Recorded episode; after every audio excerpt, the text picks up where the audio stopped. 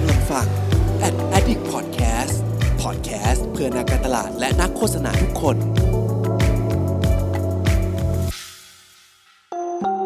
รู้ศัพท์รู้ภาษา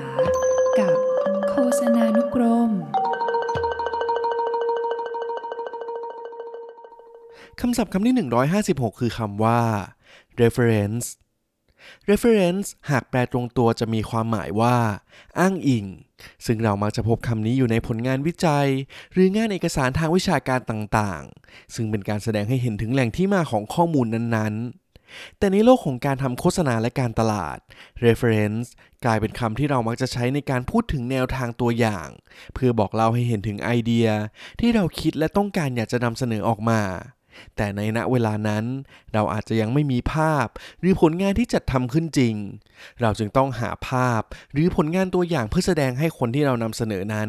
พอเข้าใจและพอเห็นภาพอย่างที่เราต้องการนั่นเองครับ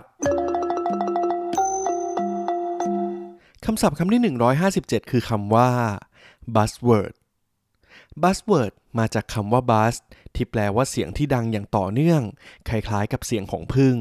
และคำว่า word ที่แปลว่าถ้อยคำซึ่งเมื่อสองคำนี้รวมกันแล้ว จึงแปลความหมายได้ว่าคำศัพท์หรือวลี ซึ่งถูกพูดถึงบ่อยๆ จนกลายเป็นคำที่นิยมขึ้นมาในวงกว้าง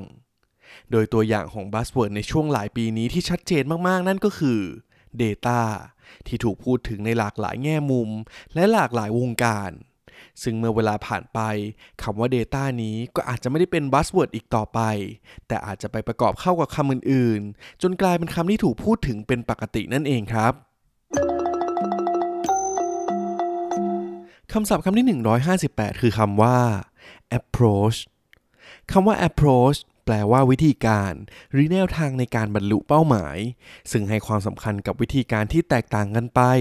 เช่น creative approach system approach product innovation approach เป็นต้นการหา approach ที่เหมาะสมจึงเป็นสิ่งที่ช่วยให้เรา สามารถเลือกวิธีการแก้ไขปัญหาต่างๆ ได้อย่างมีประสิทธิภาพ หรือถ้าหากวิธีการที่เราใช้ยังดีไม่พอ ก็จะสามารถมองหา approach ใหม่ๆ ที่อาจจะตอบโจทย์ได้มากกว่านั่นเอง คำศัพท์คำที่ 159 คือคำว่า rational rational หากแปลตรงตัวนั่นก็คือ เป็นเหตุเป็นผล ซึ่งเป็นองค์ประกอบหนึ่งที่จะช่วยในการสื่อสารของเราให้มีความน่าเชื่อถือมากขึ้น และสามารถจูงใจผู้บริโภคได้ เพราะเมื่อผู้บริโภคได้รับข้อความการสื่อสารของเราแล้ว ก็มักจะมีการประมวลผล เปรียบเทียบจากข้อเท็จจริงต่างๆ ที่เราได้นำเสนอไป แต่นอกจากส่วนที่เป็นเหตุเป็นผลแล้ว มนุษย์เราก็ยังมีส่วนที่เป็น emotional หรืออารมณ์ร่วมด้วย ดังนั้นการที่จะสื่อสารให้โน้มน้าวใจผู้บริโภคได้ ก็ต้องอย่าลืมคำนึงถึงทั้งสองส่วน ทั้งที่เป็นส่วนของด้านเหตุผลและอารมณ์ หรือก็คือ rational และ emotional นะครับคำศัพท์คำที่ 160 คือคำว่า candidate candidate มีความหมายว่า ผู้สมัคร ผู้ท้าชิง หรือผู้เข้าแข่งขันจากการคัดเลือกต่างๆ ที่อาจจะเข้ารอบหรือเข้าตา จึงถูกคัดเลือกจากผู้สมัครจำนวนมาก จนเหลือมาเป็นแคนดิเดตจำนวนหนึ่ง ซึ่งมักจะใช้ในช่วงเวลาของการรับสมัครงาน โดยผู้ที่จะผ่านมาเป็นแคนดิเดตย่อมต้องมีคุณลักษณะที่โดดเด่น เช่น คุณสมบัติต่างๆ ประสบการณ์ ทักษะ ความสนใจที่ตอบโจทย์ความต้องการของการคัดเลือกนั้นๆ หรือบริษัทผู้รับสมัครงานนั่นเองครับ